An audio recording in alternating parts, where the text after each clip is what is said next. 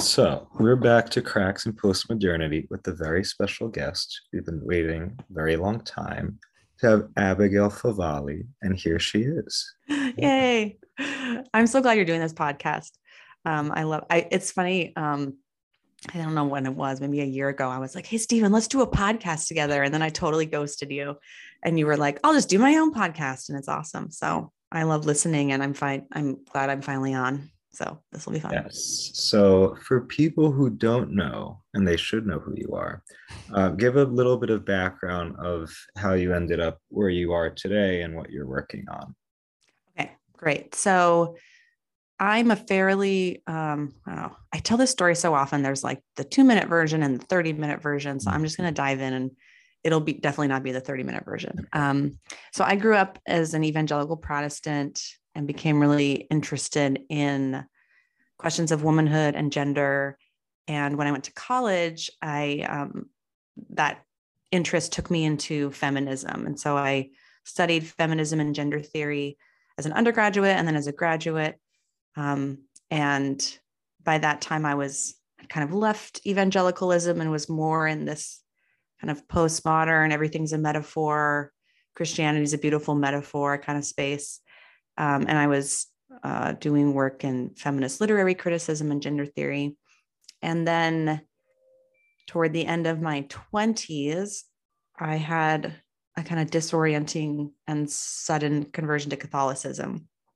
And then the first couple of years of being Catholic um, were basically me just sort of wrestling with my feminist hangups about Catholicism. And the process of that brought me into I kind of followed my interest in women and gender, but in the context of Catholic theology and Catholic sacramentality and a way of seeing. And so I still, so now I'm trying, I'm, I'm in that, that kind of weird space, um, which I love because I've found resources for thinking about gender and the body and womanhood in Catholicism that I certainly didn't have growing up as an evangelical. And uh, okay, so it's going to merge them, don't worry that's fine. So I, I, to my surprise, I found a lot of resources in Catholicism that I didn't have as an evangelical, and even ironically, did not really find in secular or postmodern feminism.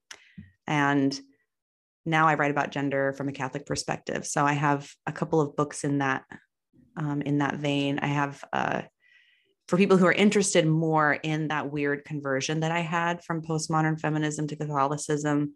I wrote a whole book about it. It's called Into the Deep.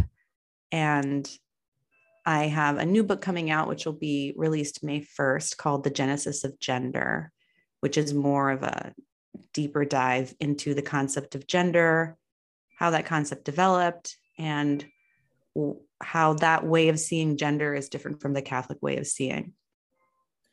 Yeah. So I first discovered your work through Church Life Journal, mm-hmm. I believe. And then I read Into the Deep and I recommended it to a lot of people because for me, this is, I feel like the most deeply millennial conversion story.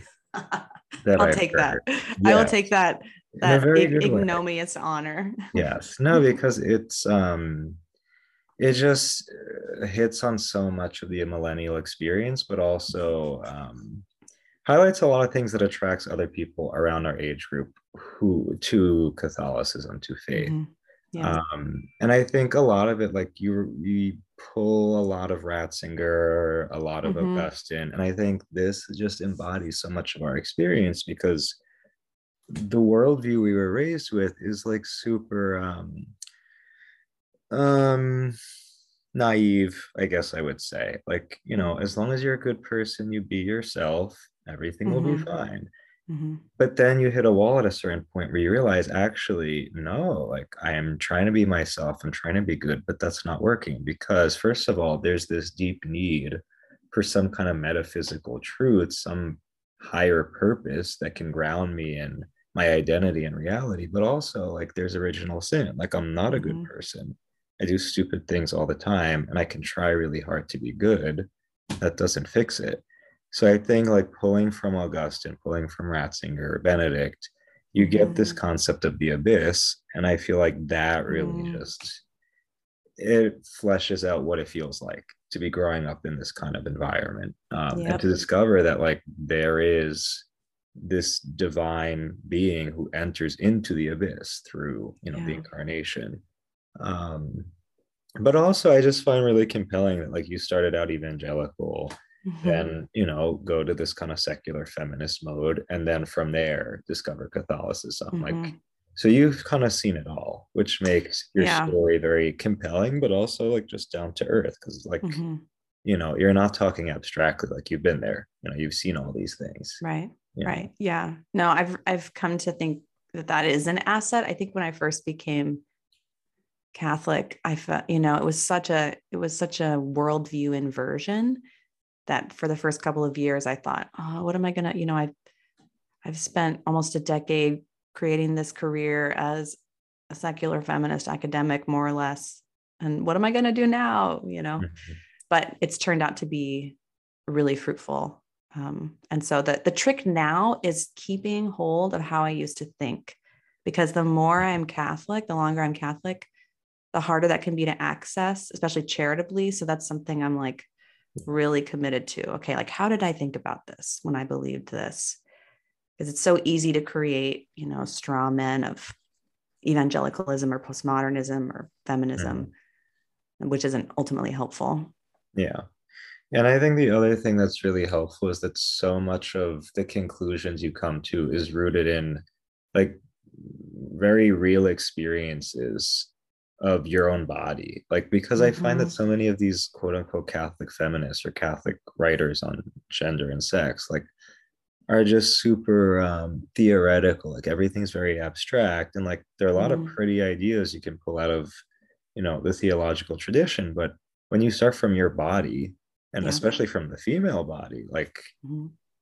You discover that these aren't just great ideas but this is like this is who we are like this is how our bodies are built and how it's rooted um you know there is this integration between the soul the identity and the body um and that's why like one of my favorite articles was from church life the newest war on women which i think that mm-hmm. was 2019 Mm-hmm. Um, but you start out, I think this is like a Hindu myth that you you uh, mm-hmm. uh, quoted. It's Buddhist. It's Buddhist. Yeah. Okay. Mm-hmm. Okay. Yeah. Hopefully they won't cancel me for that. Um, well, so, it is Indian, so it's Indian, okay. but Buddhist. Indian yeah. Buddhist. Mm-hmm. So this is a. She's not a goddess. Mm-mm. No, she's um one of the the Buddha's prior lives. Okay, so mm-hmm. she Ex- explain the story. So she cuts her breasts off to feed her child. Is that what? No, it's so it's such a cool story. I mean, okay. it's bizarre. It takes this really bizarre turn, but basically, there's okay. I have to remember now. It's actually been. Oh, so I'm pretty sure it's um.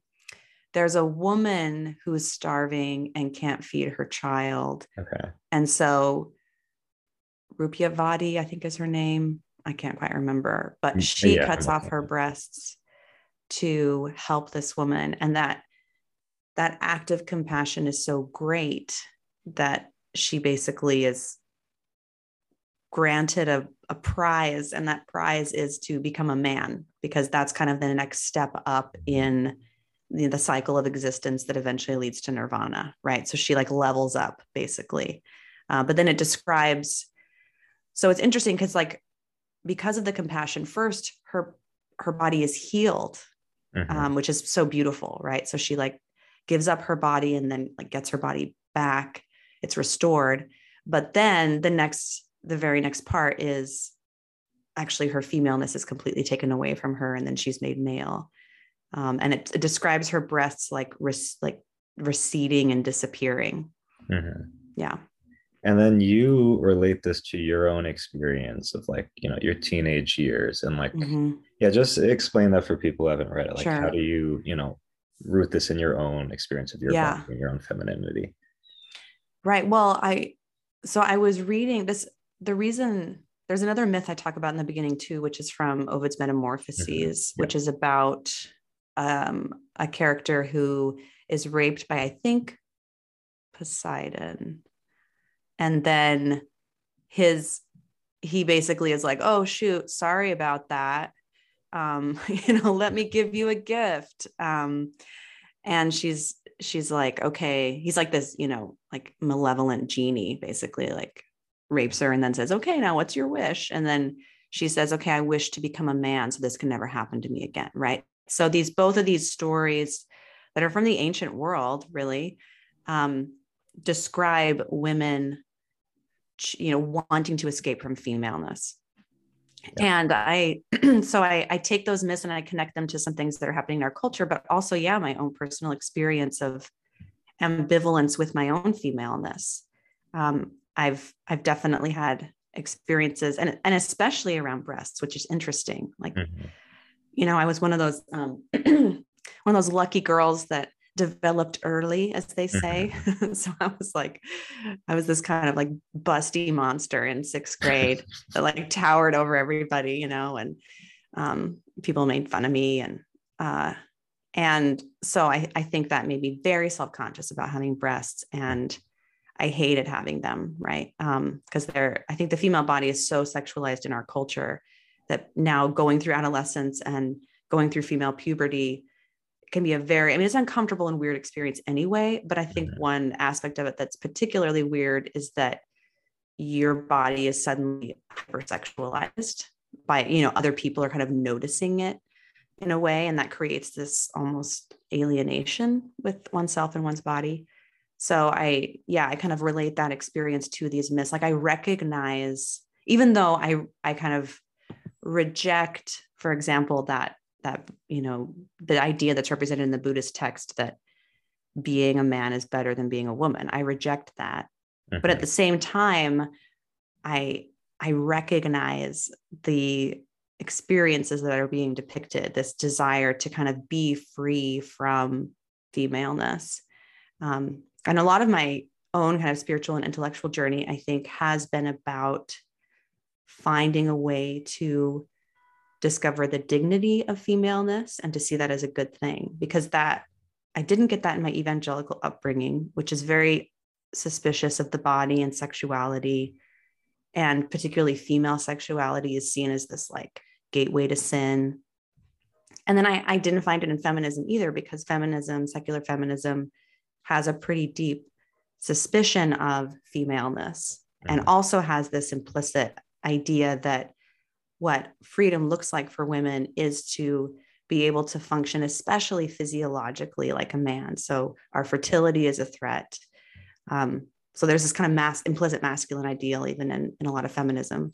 So it's it's in Catholicism that I, I found this way of of really thinking about the dignity of the body and the meaning of femaleness. Um, but yeah, the, the article you're talking about is about basically about the the kind of flight from femaleness in our culture that we're seeing increasingly in young women um, who are choosing to to go under to undergo pretty serious medical procedures um, in order to be able to present themselves as men. So they're amputating breasts, even as children as young as 13 are, are getting mastectomies. There's docu- I mean, that's documented in the peer-reviewed literature. Um, they're going on cross-sex hormones so that they can um, avoid the female pu- puberty and then kind of masculinize their, their body in a certain way. Um, anyway, so that's kind of where I was going with that article. Yeah. And I, again, it's like, it's just interesting to me that you're able to make this argument from the perspective of your own body, you know, because so many people like it, it just becomes these abstract kind of ideals that they use to make their point. But when we start from our own bodies like it makes us ask yeah like why? Why do you have breasts why do you have these different mm-hmm. body parts? What's the point? You know are they just an obstacle to you know my quote unquote freedom to me getting to do whatever i want? But also then the question is like what do i want? Like is that conditioned by the ideals of a society that you know does look down on women? Like it's you know it evades the question of like what is my body for and i think yeah. i don't think you mentioned in this article in particular but you have mentioned you know charles taylor's work mm-hmm. on secularization and how the more we lose the sense of enchantment the sense of the material world having some sacred implication having some right. final uh some telos we could say like i feel like transgender transgenderism is only one symptom of this disenchantment this sense that yes. the material world is just raw material without some higher meaning. Um, and you know, you mentioned how like eating disorders, dysmorphia, and mm-hmm. I would mm-hmm. even argue things like self-harm yeah. come from this fact that we don't we're not really educated to look at the body as something sacred or enchanted, you know. Yeah, absolutely. And what's interesting about all of those things you just mentioned as far as self-harm, eating disorders, either those those particular conditions, there are certain historical moments where those have become almost epidemics among young women. So there's mm-hmm. something about young females, like females who are going through that. Like they're, you know, young females are really intense. Like they have very intense emotions. They're going through this very intensely bodily experience. Um, and they're also, I think, very, um, very highly influenced by their peer culture at that stage of life. But it's, it's very interesting to kind of see these points in history where there's almost this unconscious feminine protest that happens in young women against some of these ideas i think. But it ends up being a self-defeating protest right? Because it's turned on the body.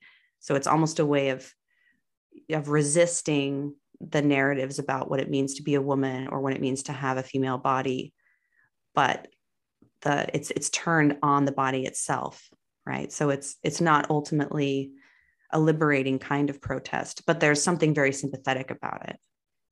Yeah and i think like i do think a lot of like catholic feminists miss this point but i think you demonstrate this like when you compare your evangelical days to where you're at now um, if our way of um, engaging with secular feminism is purely from these uh, I don't know. I guess these moralistic ideals about, you know, a woman is supposed to be is supposed to act like X, Y, and Z. A woman is supposed to be like this in her relationship with the man.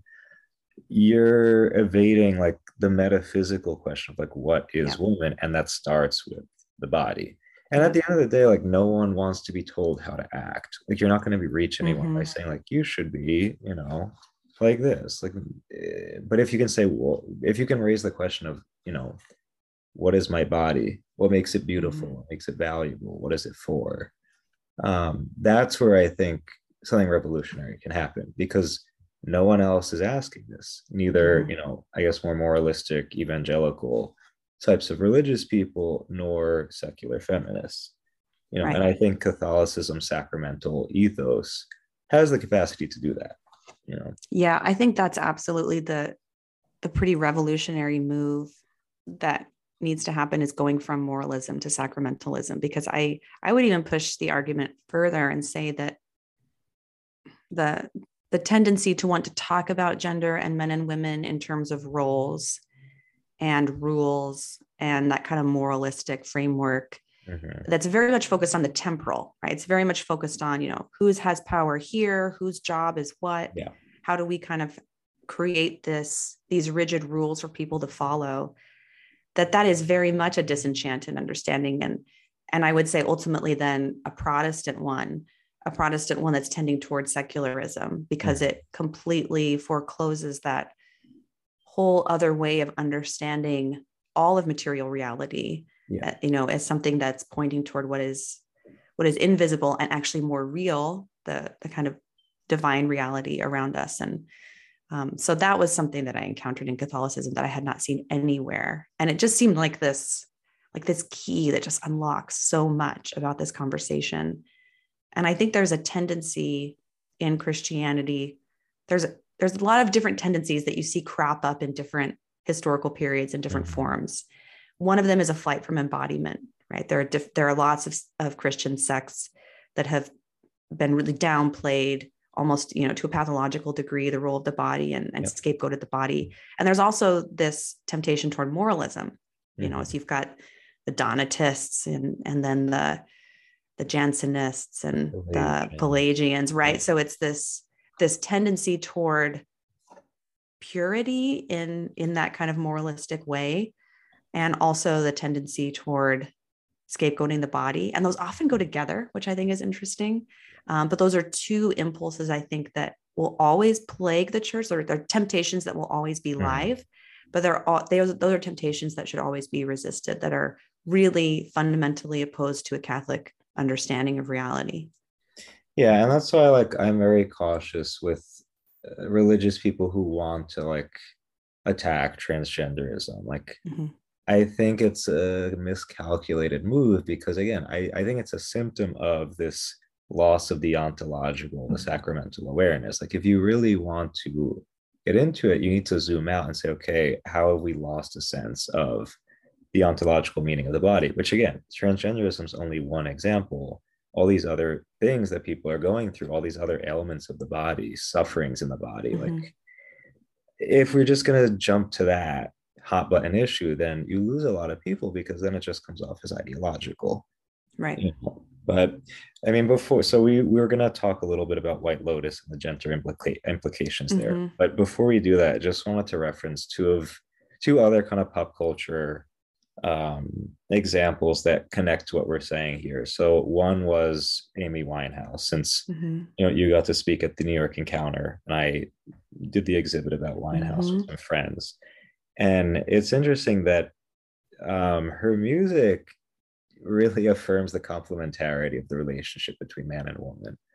Um, and part of it's because like she's reacting to her difficult childhood because the father mm-hmm. cheated they right. got divorced. She didn't feel like she could trust men.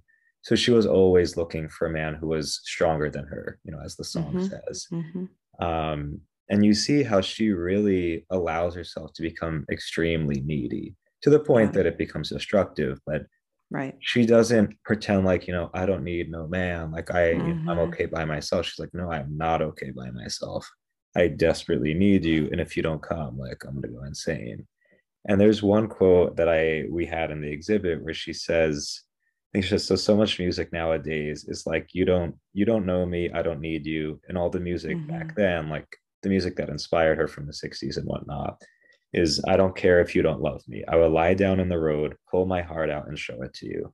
Mm. So that's hmm. like totally against what we're seeing today. Like you're not supposed right. to have this need.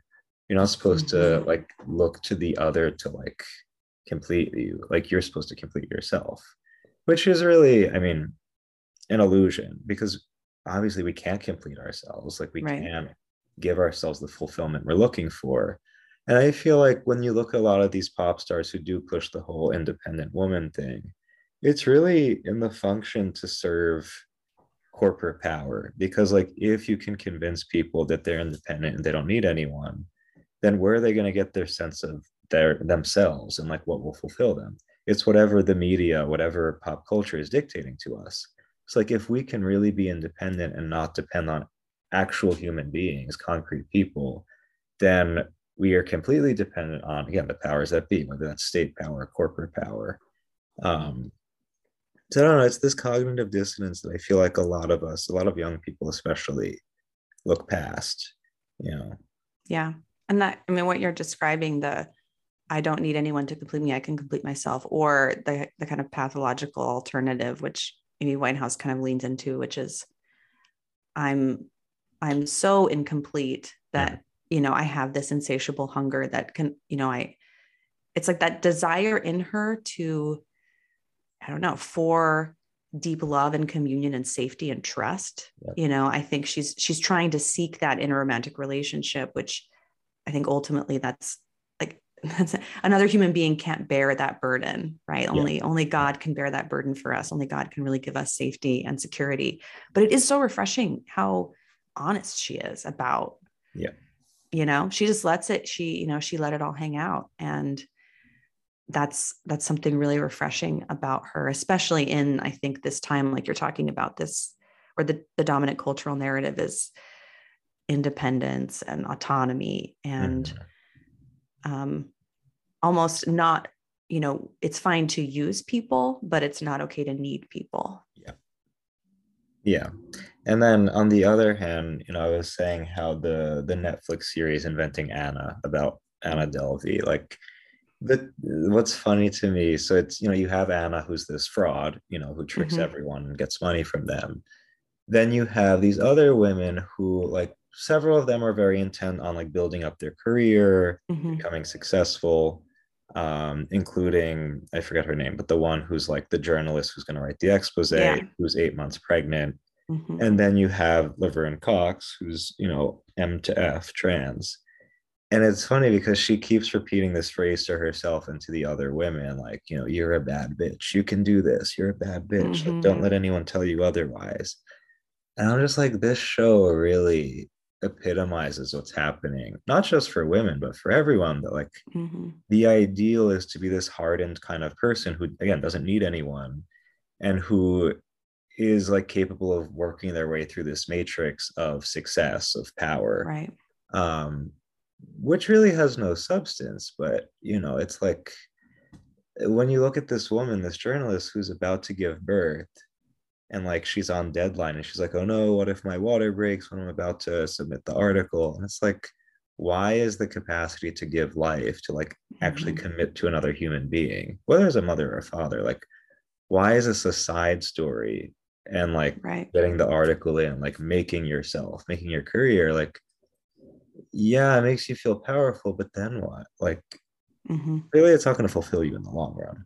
But yeah. you just see how this narrative, I it's just being continually pushed, and I just wonder at what point do people question like, okay, is this actually a fulfilling narrative though? Like, where's this going to go? Yeah. Right. Yeah, I remember I haven't watched the whole series, but I've watched a few episodes, and it was funny. I watched them on a plane while I was also reading that super weird book I reviewed called Ask Your Husband, which is basically, oh, yeah. you know, it's making the argument that like women shouldn't work outside the home. Mm-hmm. So it was it was this weird experience of reading arguments that that you know I think are you know problematic in many ways.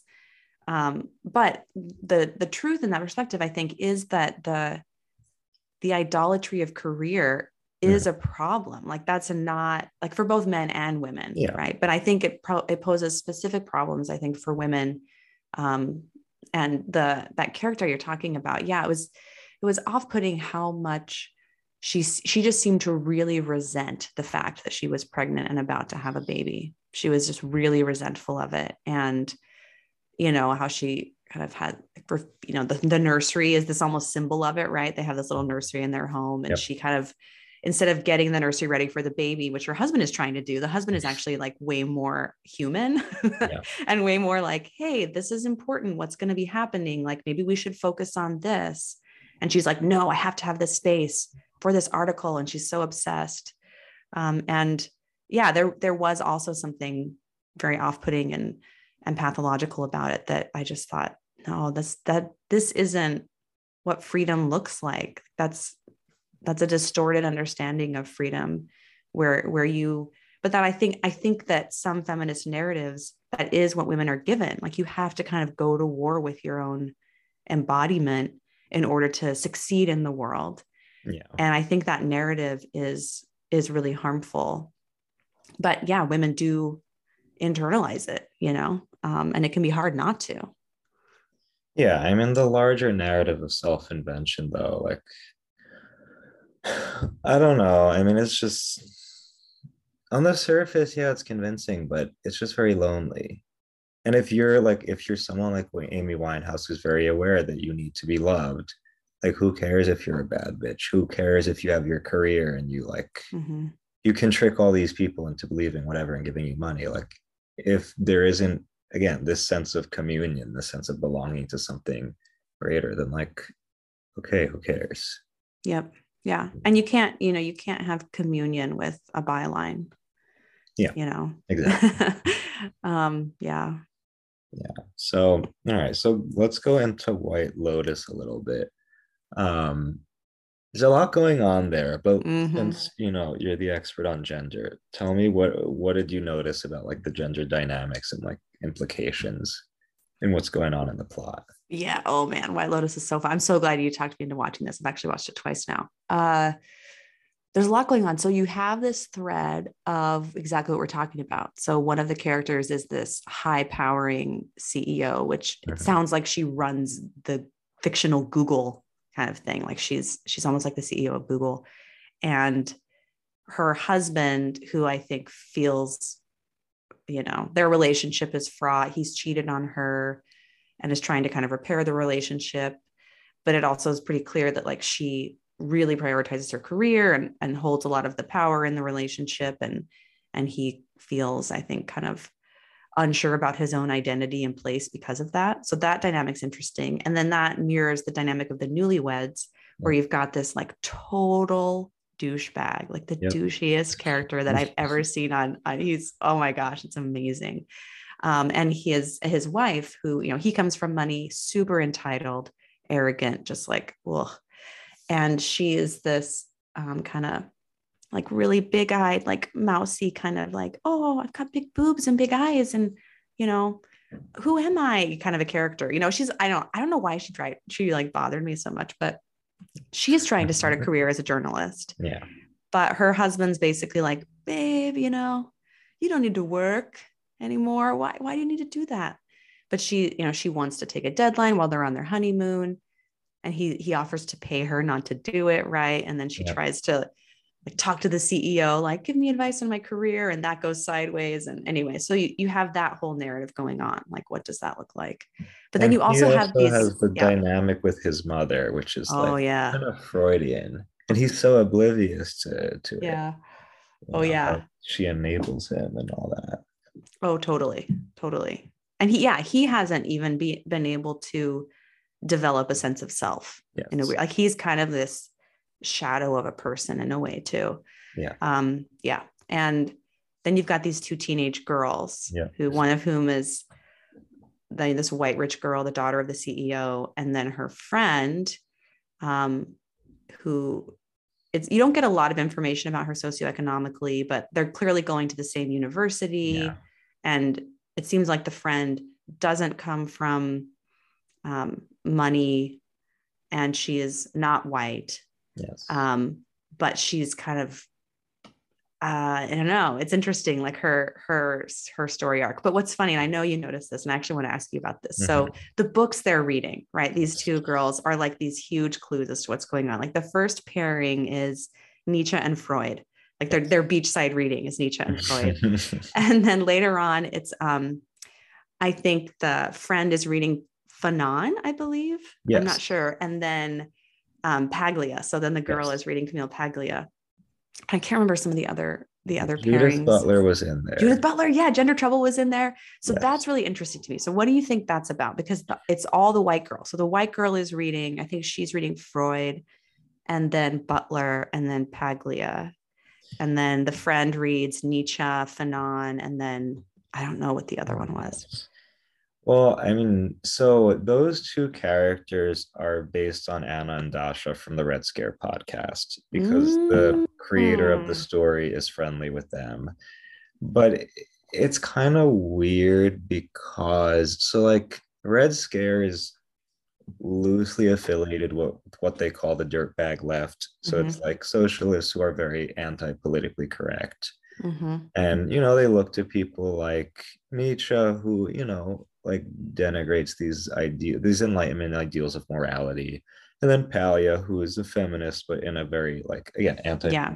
correct, libertarian, pagan sense.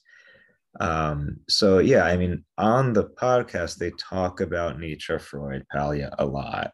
Mm. Um, That's so funny. Yeah, but Fanon and Butler, I mean, was really out of place if they were trying to you know emulate mm-hmm. the podcast because i mean they had an episode where they totally destroyed butler um, mm-hmm. and talked about they said that uh, butler is evil camille paglia so yeah i mean i don't know why he threw that in because like sometimes they would have these woke takes and i'm like yeah they do you're supposed to be these ironic socialist kind of you know millennial gen z but i don't know it was just a little vague but i what i did take from them is like at least olivia the white one is always kind of making fun of her mother who's this mm-hmm. i guess what gen x boomer yeah white feminist liberal woman who like you know all about hillary clinton all about you know, yeah lean in yeah mm-hmm. yeah and it's like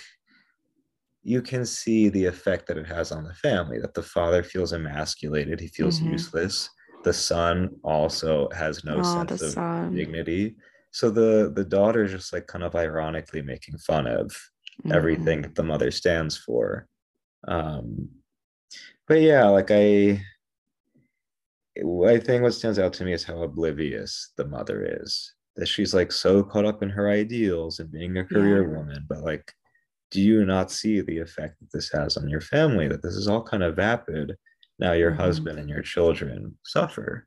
Not yeah. to put it all on her. I mean, I think the father has some responsibility himself, but right she's got to let him be a husband at a certain point mm-hmm. you know? and that's yeah. the whole point of that's the whole that's what know, happens at the end right when he when like defends her when he rescues her and then they have like sex for the first time and you know we get the sense that they haven't had sex in a long time and but then that that that feeling of him protecting her kind of mm-hmm. um yeah it, it it rebalances their relationship and enough that they're able to desire each other again right yeah. Yeah.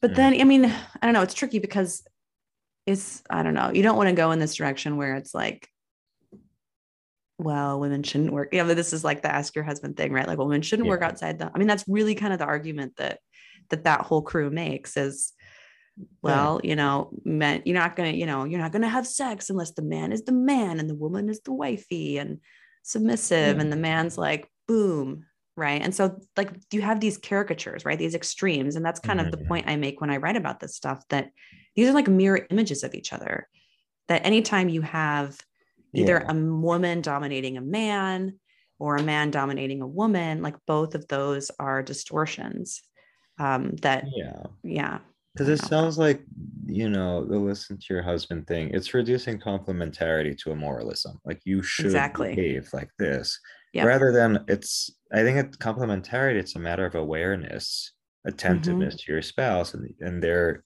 uniqueness their you know yeah. unique gifts as husband or wife so like yeah i think you do need to respect that if you're in a marriage that the, your spouse has different gifts that they bring to the table and you yeah. need to give them space to to share that but that doesn't necessarily translate into these very strict directives like oh you're a woman you're receptive you're the one who mm-hmm. carries life therefore you must stay at home exactly or else like it's right. not that's not really that's not really how catholic morality works in the first place but right but no like you see how when you lose sight of what it means to be a man what it means to be a woman what it means to give to each other um, mm-hmm. yeah you fall into that extreme of you know the super career woman who emasculates her husband but also then you have the douchebag husband who doesn't yes. realize that like her his wife legitimately wants to have a career Mm-hmm. And also he never listens to her. Like yep. he's, you know, um, completely dismissive of her. Like he, you know, he yeah. just wants this like trophy wife. Yeah. So those, yeah, those two couples exemplify that mirror image that I was just talking about. Yeah. The other one I was going to bring up is Jennifer Coolidge's character. So, like the woman who lost her mother mm-hmm. and is mm-hmm. like constantly fixated on what she's going to do with the ashes.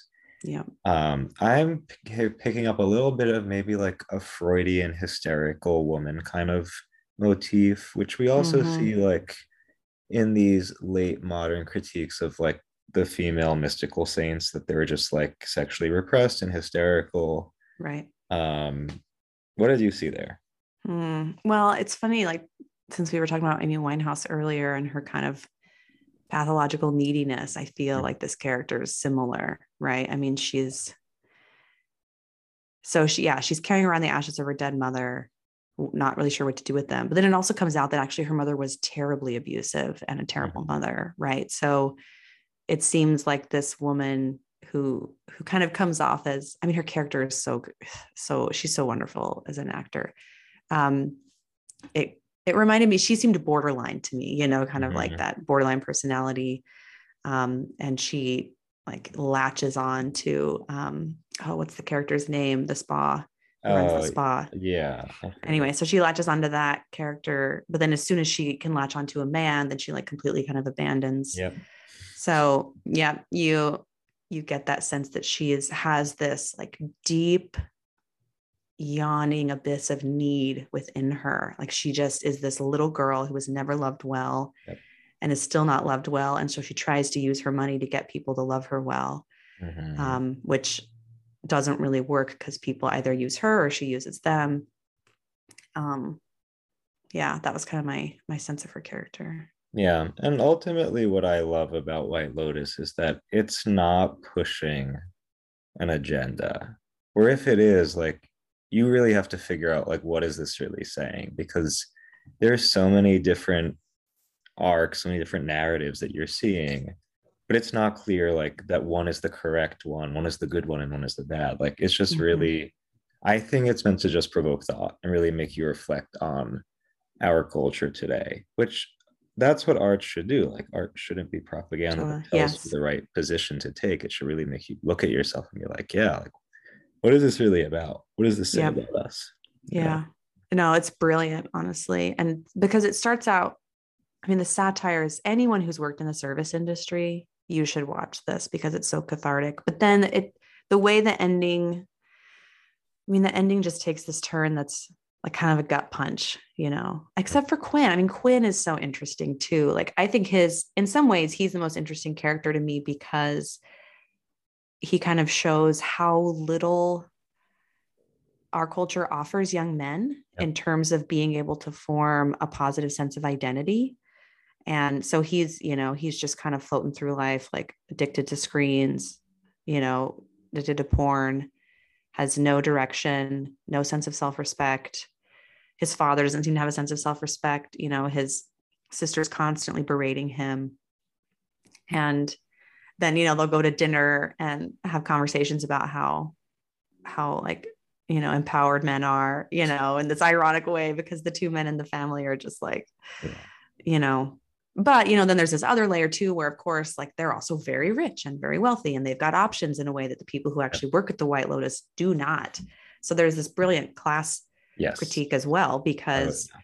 there is a sense that the rich white people, you know, are they have more options. They're able to leave the island. They're able to get out of it, you know, and both Belinda, that's who it is. Both Belinda, yes. you know, Belinda tries to kind of get out of her class situation and and it's unsuccessful.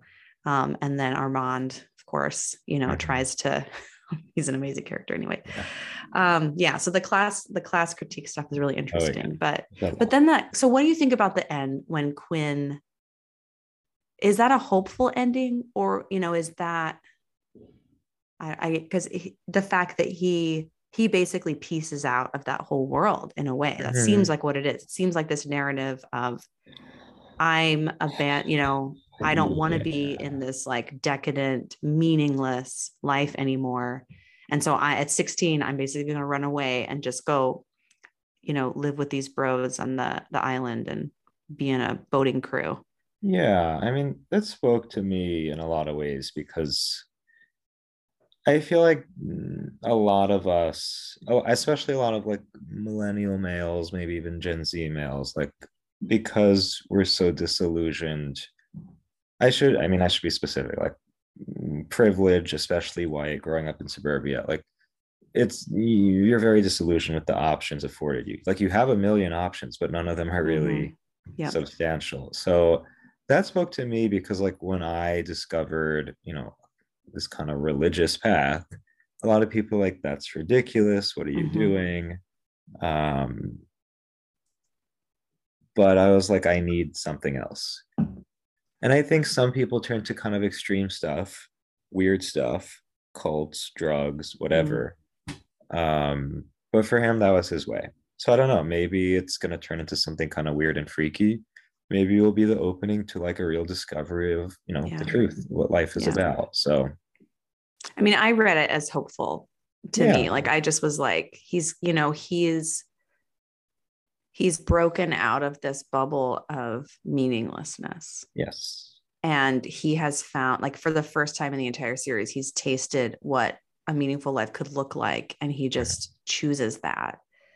Um, but I do think there is something pessimistic in that he's, you know, he's able to get away from the island and, like, say, Belinda isn't you know yeah And i think that's saying that's something the, yeah the class and also the come the race critique yep yeah. comes into play. But I do think it's more hopeful at least than Olivia's fate because like she's oh, just yeah, ironically time. criticizing stuff from the sidelines, but isn't actually chasing after anything substantial. Oh, yeah. Whereas he like he finds people he can share life with. Like he finds brothers, mm-hmm. you know. Yeah. So that's already something substantial.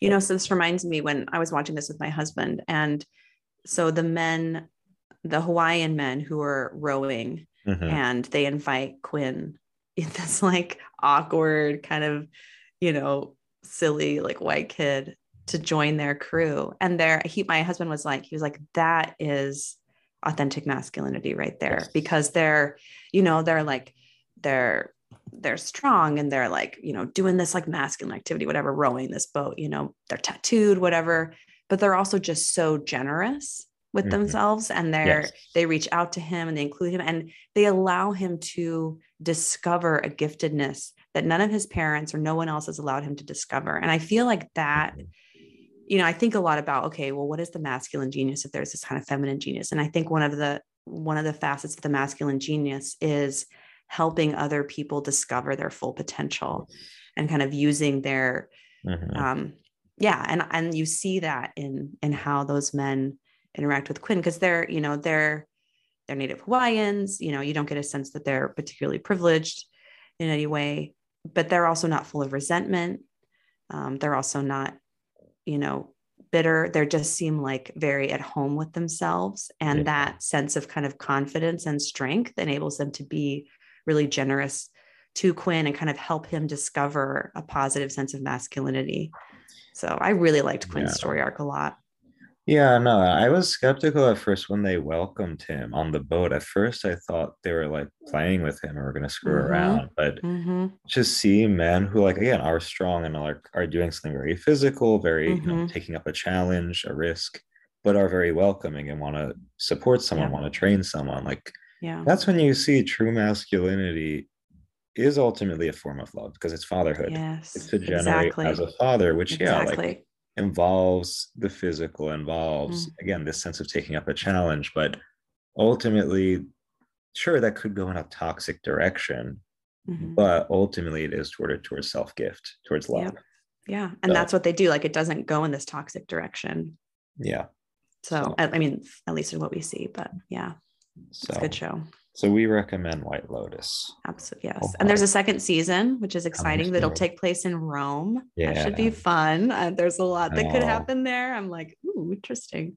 We will yeah. see. We will see. So, um, so Abigail, what do you want to plug before we go? Oh, um, your new book is coming yes, out. That'd probably be it. So I have a book called The Genesis of Gender. You can pre-order it already. I don't know when this podcast will come out, but it it officially is released on May 1st. You can okay. pre-order it on the Ignatius website. It's with Ignatius Press. Cool. And it, you know, it really goes into a lot of the stuff we've been talking about. Mm-hmm. Um, so yeah, if you're interested that, or you know, my memoir, if you're interested in more of my weird conversion story.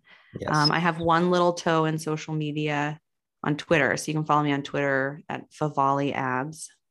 Um, and that's that's kind of it.